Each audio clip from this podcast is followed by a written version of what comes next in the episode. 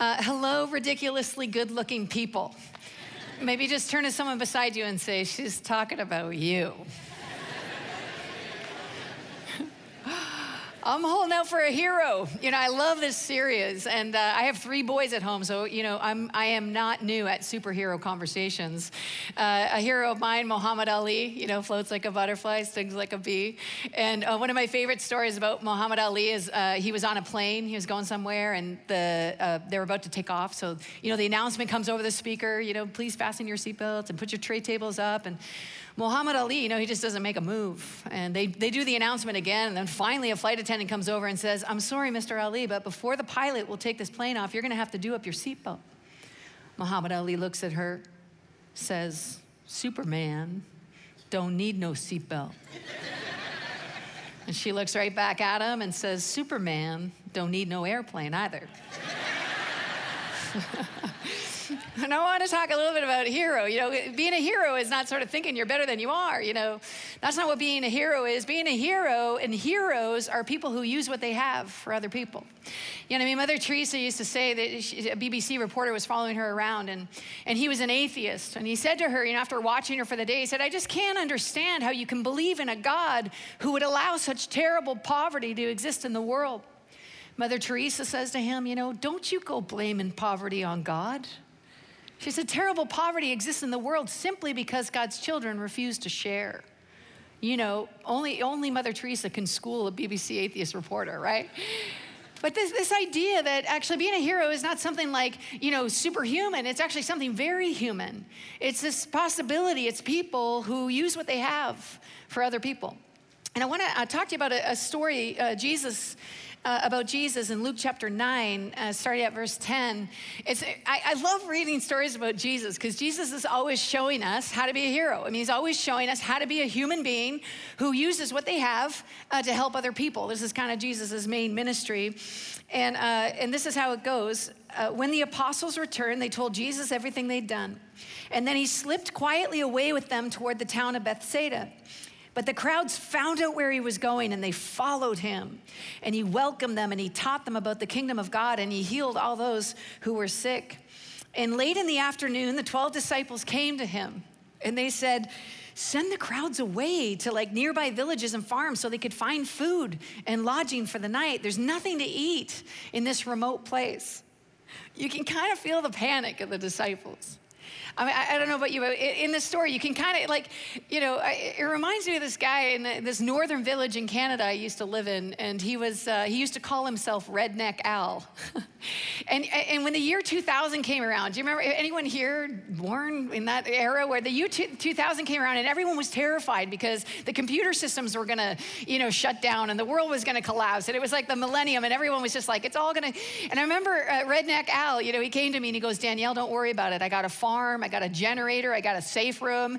He said, like, I got, I got, I got everything. I got supplies, I got food. It's all, you're welcome in my safe house. I'm like, oh, fantastic. I even, I even bought some new ammo for my shotgun. I said, oh, that's nice. I said, why do you need more ammo for your shotgun? And he looks at me just deadpan serious. He says, you ever seen people when they get hungry? it was a precursor to The Walking Dead, you know, but I, I, thought to myself immediately, thank God I, I, am on his side. You know what I mean? But this is is it's sort of this panic that sets in. These people sort of going, these guys are going to start getting hungry. Like this is getting a little out of control. Like this was supposed to be our private time with Jesus. Like what's going on? And Jesus turns to them and says this. This is absolutely fantastic. Jesus turns to them and he says, "You feed them." Isn't that great? He just, in, in one account, in another gospel, it actually says in parenthesis, he said this to test them. you think? Uh, it's awesome. And then they just start panicking. But we have only five loaves of bread and two fish. They answered, Are you expecting us to go and buy enough food for this whole crowd? You know, we'd have to work for a whole year to do that. There's about 5,000 men there, the scripture says. That means there's women there too, and they're even hungrier than the men. Right? And this is, I mean, this is this, this beautiful invitation that Jesus gives to his disciples over and over and over again. You feed them. You feed them. This is your job. This is, I mean, this is what it means to be the hands and feet of Jesus in the world. This is what it means to represent God on the earth. You feed them. And it's reminding the disciples of another story. You know, one of, one of the most epic stories ever written is the Exodus story. And, uh, and Moses, you know, you'll know this. I, I named my uh, youngest son Moses, and we've been practicing for his whole life. He's five now. We've been practicing this whole thing. I always say to him, you know, when you get to Pharaoh, what are you going to say? And Moses is like, let my people go. And I, and I literally, I just started taking him on the road with me and we like just do it, you know, and I'm just like, let's just pray now. You know, like a, uh, the message has been given, you know. And this is this, this Moses who, who is this like great hero of the Hebrews. I mean, he's a hero of the heroes. I mean, we're still, Hollywood's still producing movies about the Exodus story. You know, it's that epic. And we know that he grew up in Egypt and, and, and, he tried in his own power to sort of do something and it didn't work. And he went to the desert and, and he kind of just like, you know, became a shepherd, you know, and he started his life again, and his life was really good. And according to Disney, he was singing all the time, and his father-in-law was awesome, you know, and they were building a tapestry. It was cool. And and then this burning bush happens, and, and God encounters, you know, Moses. Is like, hey, Moses, remember me? You know, it's me. I am that I am. It's Yahweh. This is like, I've heard the cries of my people, which is just a beautiful way to remember who God is. It's not something God does, it's, some, it's, something God is. He hears the cry of his people. Can you imagine how much he must be hearing in today's world? He hears the cry of the oppressed, the scripture says, one of the characteristics of God. And he says, I'm, I'm actually, I, I'm calling you to go and set them free. And then all of chapter three of Exodus, you can read, is Moses going, You got the wrong guy.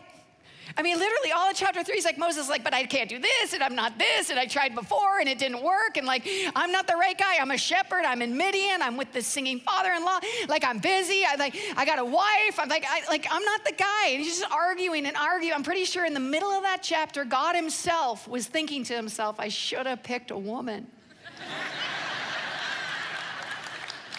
I'm not, you know, I'm just, I'm not making this up. You read your Bibles for yourself. Like, whenever God picks a woman, you know, there's never a fight. You ever notice that? Like, let's say, I don't know, let's just pick a random person, like, I don't know, a young teenage girl who needs to bear a child with, you know, in a miracle, like a virgin, and it might cost her the rest of her life, you know, and and an angel comes to her and says, You know, I've chosen you. You're the chosen one, and we're needing you to do something that's like actually impossible to do and probably will uh, result in your death. And, you know, Mary literally says, May it be to me as the Lord has spoken you know. But Moses, not so much. Moses a little bit more like you and me, maybe, right? Just like this cannot, this is not, this is not gonna work. So finally they just get past the why question, which is really good, by the way. If you're stuck in the why me, that's an endless cycle you might want to just stop that, that, that questioning. It's an endless cycle. I, I still can't answer the question, why me, right? It's just an endless cycle. But they get to the how question. Moses finally just gets past the why me question and he gets to the how question. he says, okay, okay, okay, okay, okay, fine. You're, you're calling me. Obviously, you're here. It's a burning bush. I'm hearing from God. Like something's going on here. That's fine. But how is it going to happen? How are you going to do it? Like, how, how, what's the plan, you know? And God literally says, Exodus 4, verse 1, this is what God says to Moses What's in your hand? It's so great. You know, and Moses, I can just picture him. He's standing there, you know, he's just like, what's in my hand? He like looks over, he's like, oh, this, it's a stick. You know, like all the shepherds have one. it's this is the latest model, you know, and I like actually, like I, initialed my wife's, you know, like the day that we started dating on the, you know, like this is, is a stick. We use it to like hit sheep or something. I don't, I don't know. I'm not, you know, who knows? But anyway, that, I got this shepherd's staff. That's what the scripture says. And God's like, that's perfect. What? You want me to take on the world's greatest superpower? Like, you want me to confront Pharaoh? You want me to, like, you know, undo all of this oppression and free a whole people group with a stick? Jesus at the disciples, you know, you hear this again, and they're just like, we, there's 5,000 men here. You know, like, there's too many people. They're going to get hungry, and we don't have, you know, Redneck Al here with a shotgun. Like, what are we going to do? And Jesus says, I don't know. What have you got? What have you got? And this is, a, this is a key scriptural principle that heroes are people who use what they have for others. This is, this is what God is constantly asking over and over and over again. You can keep reading the scriptures, you'll see this principle over and over again. What do you have? What's in your hand? You know, I remember this uh, story. It just it really fills me with joy every time I say it. So I say it, you know, because it's just so much fun. But I was stationed in Australia with the Salvation Army as a social justice secretary, and I'm, part of my job was to try to combat uh, sexual exploitation and human trafficking, and uh, get women out of prostitution and out of the sex industry. And in Australia, it was particularly difficult because they legalized the sex industry, so they had sort of normalized it. So you would have in every neighborhood, you would have sort of 7-Eleven and like a dry cleaners, and then you'd have a brothel. And, uh, and so it was really hard. I remember sitting at my desk with a team of people just going like, how are we gonna get into this indoor legalized part? Like, what are we gonna do? And I got this phone call from this uh, retired Baptist lady, Jan. I remember her calling me. She knew my, she, I knew her daughter. She said, I, I gotta meet you for coffee. I really have to talk to you about something important. I thought to myself, okay, fine. So we met for coffee in this beautiful suburb in, in Melbourne. And we're having a coffee, and she says, You know, my phone number is only two digits different than my local brothel's phone number. So she said, I keep getting these calls. She said, I don't like them. They're disturbing me. She said, one time my husband even got a call, and then we just were like, this is it. So she said, I decided I was gonna change my number. She said, on the day I was gonna go down to the phone company to change my number, she said, I was reading my Bible and I felt God talk to me. God interrupted me while I was reading the Bible. I said, How rude. Unbelievable. And she said, I felt God speak to me saying, Jan, why are you changing your number? And Jan said, Well, I keep getting those calls. Like it's uncomfortable. It's disturbing. Like it's it's it's wrecking my day, you know, like that's why. And Jan and, and she said, I felt God say, Yeah, I know about the calls. So why are you changing your number? And she said, ah, I don't know what to do. I don't know what to do. I feel like God wants me to do something about it instead of avoiding it, but I don't know what to do. So that's why I'm having coffee with you today. She said, I need you to tell me, what do I do? Now, on the inside, here's how it's going for me. I don't know. That's how it's going. On the inside, I'm like, I don't know. You're like a retired Baptist lady. I don't know what to do for you. You know what I mean? Like, I'm just like, I don't know. Like, this isn't, I, but on the outside, I'm a good Christian leader. So this is how it looks. Interesting problem you have, Jan. right? I just play the Yoda card. That's like the best thing to do if you like need to like fake it a little longer, just like ask some questions. So I just started asking Jan some questions. I said, Jan, what would you normally do? Like if someone was in an accident on your street or a neighbor was having a problem or someone new moved into your neighborhood, what would you just normally do? She said, Oh, that's easy, Danielle. I would bake some cupcakes and I would go over, introduce myself. I said, That's it. She said, What's it? I said, That's it. Bake some cupcakes and we'll go introduce ourselves. How does Tuesday work for you? She said, What? Like, that's the strategy? I said, It sure is. That's the strategy. So we meet on Tuesday. I said, You're gonna have to bake, because, like, I, that's not in my job description.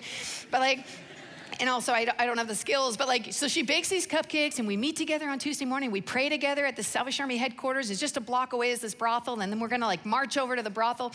And uh, she says to me, we're, after we pray, she said, you know, God spoke to me again this weekend. I said, gee, this is becoming a habit, you know.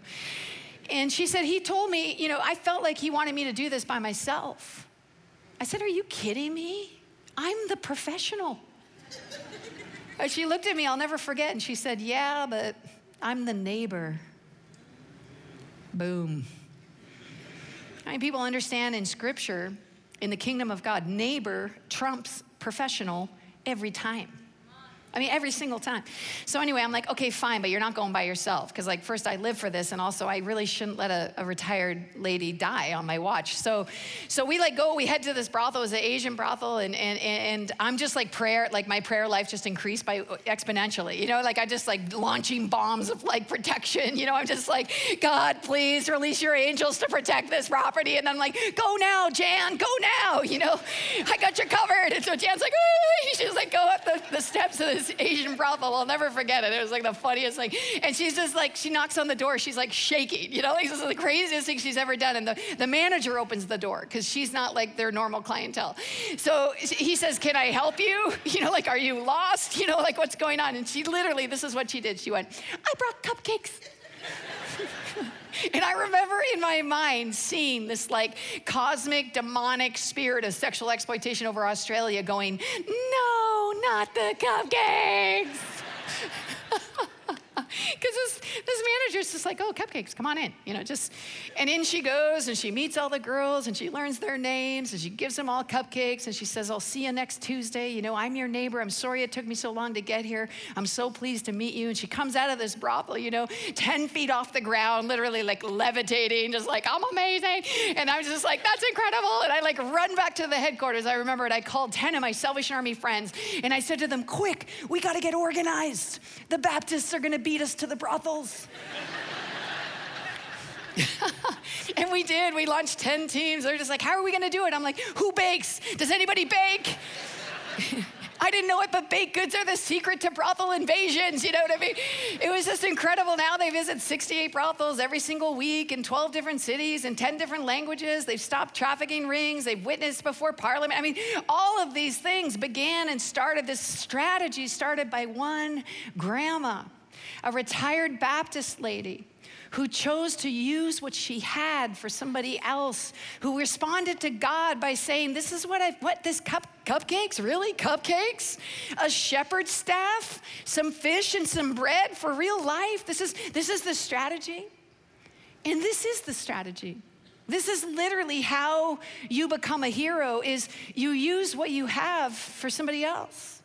This is God's strategy. It's always been God's strategy. Now, this is the deal. I used to think this was God's strategy. He would use what you had in your hand in spite of you. But this was before I understood God a little bit better. Now I understand that God doesn't even just want to use what's in your hand, He wants to use you.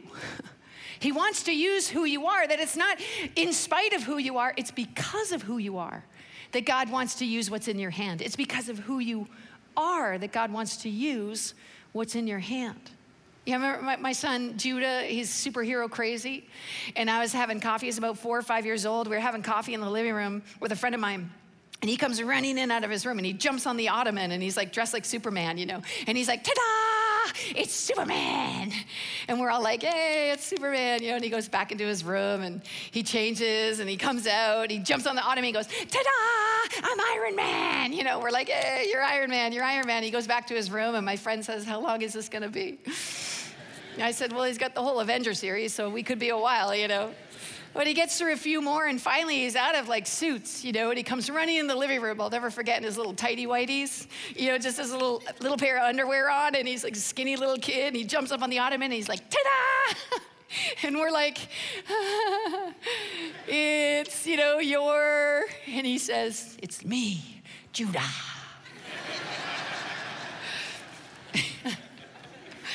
and he's right. He's right. See, he's a hero. And this, this, is, this is the deal is we keep wanting to dress ourselves up or pretend like we're something we're not or, or wait for moments that we're more equipped or like we're more ready or we're more realized or when we have that degree or when we're married to the perfect spouse. Good luck with that. And you know, it just goes on, or we, are part of a church, or we're finally ordained, or we're like, I mean, this the list is endless, isn't it? It's just endless, and then then we'll be ready. Then we'll have the right outfit. Then we'll be the right people. But this is not how it works. This isn't what God's looking for. Like, there's this beautiful verse that sums this up in Second Corinthians. This, the Apostle Paul uh, talks about this. He says, you know, we have this incredible revelation of who God is, that, that He's the God who hears the cry of the oppressed, that He's the God who's present in times of suffering, that He's the God who is enough, that He's a God who can feed hungry people, that He's a God who can share with people who don't have enough, that this is His character, this is what He's like, and this is what we are, little Christs in the world trying to represent God well, you know? And, and this is, Paul says, we have this secret, we have this glory, we have this light shining in our hearts, but we ourselves are like fragile clay jars containing this great treasure. And, and, we know this. We know, we feel ordinary. I mean, all of us who wake up in the morning, you know, we don't wake up singing like, I'm a hero. we wake up kind of stumbling to the bathroom, you know, like, is it that time already? And, and, and so we think it's in spite, but then listen, this is what Paul says. This makes it clear. This makes it clear. This is a strategy. This isn't by mistake. This isn't in spite of who you are. The fact that you are who you are, that you're a grandma or you're a student or you're a kid or you're ordinary, the fact that you are who you are makes it clear that this great power is from God and not from us.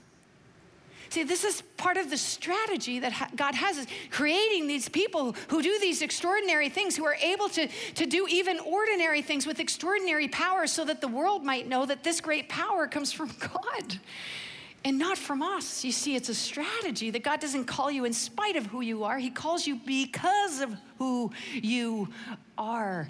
Ta da! It's you. It's you. And that's what really, really matters. I remember when I discovered this in my own life. I remember I, I, went on this mission trip. I was a juvenile delinquent, so I just got out of treatment. And I had to get special permission from my probation officer to let me out, you know, to go on this mission trip to Africa. It's okay, I'm reformed now. You can, don't be so nervous, but, well, I'm mostly reformed. But anyway, so so I, I, go on this mission trip and I found this like interdenominational mission uh, organization that would take me. And, and I thought the Salvation Army had a lot of rules and regulations, you know, and I had some issues with authority. And, but I found this mission organization that was even worse, you know, or better, depending on how you look at it. And so I went and they just had all these rules. And if you didn't keep the rules and do what they said, you got what was called an SB. And an SB stood for special blessing. And a special blessing meant that you could work on your free time. And so I was specially blessed every day for like the entire summer. They called me the SB Queen, you know? And you could rack those special blessings up like several in a day, but you could only work off one a day. So I just was like filled with special blessings the whole summer long. And so finally, I had this day, I remember, where I didn't have a special blessing and I actually could get some free time. And I was really looking forward to it. And on that day, they gave us an assignment. We had to find somebody on the street, it's a stranger that we didn't know, and we had to tell them about God. And they gave us this little like tract, you know, to tell them about God. And I was just like, there's no way I'm doing that. And then I was like, I've got free time time. So I proceeded to find this young girl named Fatima, and I proceeded to give her the world's worst gospel presentation. I kid you not. I went like this God loves you, sweet. You're a sinner, bummer. You know, Jesus died, awesome. You want to follow him, you know. And I remember Fatima looking at me going, Yeah, okay. And I remember saying, Oh, I don't think you heard it right. So I went to the beginning. And this time I didn't just read the headings, I read the paragraph underneath describing the situation. So this time I, and then I remember getting to the end, I said, So you want to follow God? And by following God, what I mean is blah, blah, blah, blah. And then she looks at me, she goes, Yeah, yeah, I really would. I remember saying, I don't think you got it. So I went to the, I went through it again. This time I read the heading, and then I read the paragraph, and then I read the little tiny print. You know, like this is taken from the NIV version, just in case that would throw her off. You know, and then there's like a little diagram in the middle. I acted out the entire diagram. You know, just to make sure there was no cultural problems. You know, she totally. And then at the end, finally, like three or four times through this presentation, I finally let Fatima give her heart to God. It, it was kind of me. You know, the, the, next day I was reading my Bible because, well, I had to. And, um, and when I was reading my Bible, I remember I just couldn't even read. I just remember these tears coming down my face. I just remember, like, what's going on? And I realized something that would change my life forever, actually.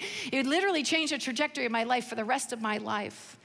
I realized that I knew God could save Fatima. I understood it. I knew it. I realized I knew that. I knew that God could save Fatima, that there's nothing too hard for God to do. I understand. He saved me. That's big. You know, like that, that was hard, you know, and He did it. He got through where only He could get through. I knew that God could do it, but what I didn't know that would change my life forever is that God could use me to save Fatima. You know, in the Salvation Army, the tradition I'm a part of, we usually wear uniforms. You know, we have these super suits, they're very official looking. And we wear these S's on our collars and there's a lot of controversy about what the S's mean. People, people have told me all kinds of things. My kids are convinced it means super suit. You know, I had a drunk, inebriated friend at a homeless shelter one time who came down the stairs and looked at me in my uniform and he said, What do those S's mean? Sexy soldier. I said, They do now. But what they actually mean is that you're saved from something. You know, you've been saved from something. You've been saved from fear or addiction or guilt. You've been saved from purposelessness or narcissism or selfishness. You've been saved from something. But that, that's not the whole story. That's not the whole story. You've been saved from something and you've been saved for something. You understand? Salvation is not just something that happens to get you out of something, it's, ha- it's something that happens to get you into something. It's, it's this beautiful invitation that God has. He's saying, I'm hearing the cries of the oppressed, I'm seeing the situation in the world, and I need some people. Actually, you'll be perfect. And you'll say, like, like Moses, but I'm not the right, I don't talk well, like I can't do this well, and I'm not this, and I'm not qualified, and I'm not the, and, he, and he'll say, yeah, but what do you got? What's in your hand? Let's just start with what you have. But it won't just stop there. It won't just be because of what you have, it'll be strategically because of who you are. Because as God uses what you have and who you are for other people, it'll be a demonstration of God's power on the earth. Then people will know that this God is up to something in the world. Then people will know that this great salvation comes from Him and not from us. Recently, I was in um, Lebanon. I was having a, a great uh, visit with the organization called Heart for Lebanon, which is Lebanese Christians that are ministering to the Syrian refugees there. Just the crisis, you know, Syrians just fleeing, just terrible things over the border, over the mountains into Lebanon. Lebanon, of course, is, was uh, the arch enemy of the Syrians. I mean, the Syrians occupied Lebanon for years, destroying the infrastructure of the country. So you can't find very many Lebanese people that think the Syrians deserve some help, you know, except Christian Lebanese people who, because Jesus said to them, Look, I hear the cries of the oppressed. There's some people who need some help. And they're like, Not us, not us. We're not the right people. We're their enemies. And God's like, That's exactly it. That's exactly right. I want you to go. And I remember being uh, visiting this one uh, Syrian refugee family. We're in this like tent, this makeshift tent, and there's this whole generations of, of Muslim Syrians there. And there's this little girl, she's nine years old, and she goes to the school that Heart for Lebanon runs. Because when God asked Heart for Lebanon what they had, they had some teachers and they had a building. And, and what Syrian kids need when you're looking at a life without a future, when you're looking at a life without like any infrastructure or any country to return to, you're looking at like a hopelessness. And so what they decided to do was offer an education for the future of their kids. So they're offering these schools. So this little nine year old went to school, and I'm sitting talking to the family, and the families literally, they're talking to us, and they're just saying, We sent our nine year old girl to the school, and we were worried because she was suffering so much trauma. They said that she was so, she was mean spirited. She was angry all the time. She was just so difficult. They thought for sure that the school would send her home. They didn't think there was much hope for her because she'd been so traumatized in the situation that she was in. But they said what actually started to happen was she would come back from school different. Like every day, they said she got kinder. Every day, she got softer. Every day, she got like different. She became different, this nine year old girl. And finally, she said, the mother said, I asked her, what's going on at the school? What are they teaching you there? Like how are you how are you acting like this after what we know and all that's happened and how you used to act? And the 9-year-old girl says, "Oh, it's Jesus." It's Jesus. I asked Jesus to come into my life, and I feel like He's healed my heart, and He's teaching me how to forgive, and He's teaching me. And so I'm sitting in this with this family in this tent in, in Lebanon, homeless, with this like this flimsy, poor, and multi generational family. And the mother is there, and she's saying to the, the, the Heart for Lebanon people, can you please tell us more about Jesus? Because whatever this nine year old kid has experienced, whatever's been happening to her, we'd like some of that, please.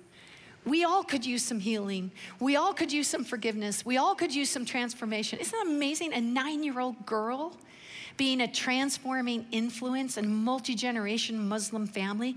And that day we were able to lead that family to Jesus, to healing, to forgiveness, to a new way, that God might actually do a new thing in, in impossible places, and that God would use a nine year old girl. Is there anybody he can't use? Is there anybody who's outside of the capacity to demonstrate what God is like in the flesh? I mean, isn't this amazing? And one of the ways this happens in the world is it always happens in those places where we're kind of most afraid, you know, where we're most disturbed. Those places, you know, when we get the phone call from the local brothel, or like the people across the street are just a nuisance. You know, or it's always, it's those places where we feel most afraid. Like, what, me do that? I couldn't possibly. What, like Lebanese, Lebanese people, God inviting them to minister to their enemies? You know, I remember talking to the organization leader, and he was just like, it took us some time to actually get to the place where in our hearts we could forgive what had happened in our own personal trauma, and we could go to our enemy's camp and we could say, Is there anything we can do for you? We see you're suffering. It's not just what they had that God wanted to use, it was who they were that God wanted to use. And this is the same thing for you. He's calling his people. He is still the same God who hears the cries of the oppressed. He's still the same God who's hearing. He knows and he's looking for people who will do something. 28 million slaves right now in the world today, the largest in our history. He's looking for some people. He hears those cries. He's saying, Who's ready? And then thus begins the argument. It can't be me. It can't be me. You've got the wrong person. You've got the wrong person. How is this going to work? And God's going to say to you, What have you got? Let's start with that. And then let's move to who you are. And then let's see the glory of God come, demonstrating that this great power, this great work, this great light, this great strength, this great courage, this great kindness, this great generosity, this great willingness, this comes from God and not from us. Isn't it incredible the plan that God has? And that it involves you. See, heroes are people who use what they have and who they are for others. Let me pray for you.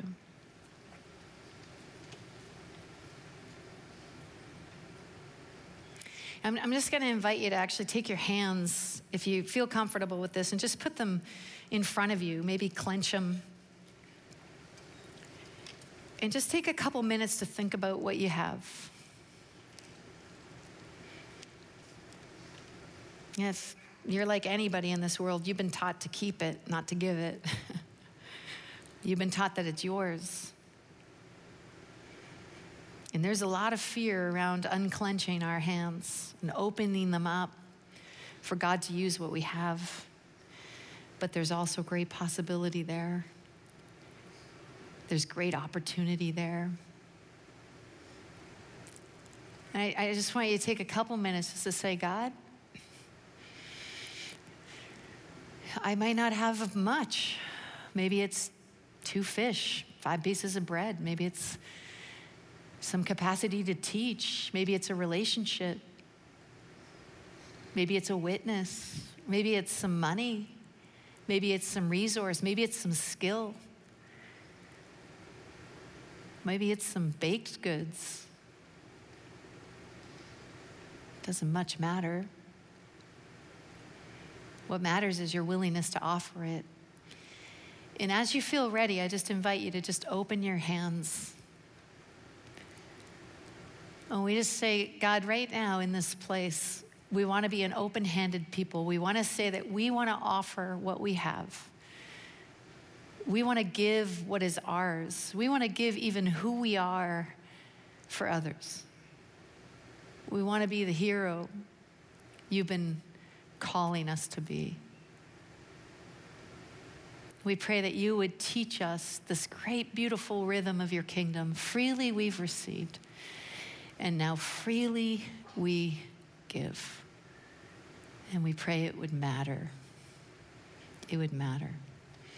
And all God's people said, Amen.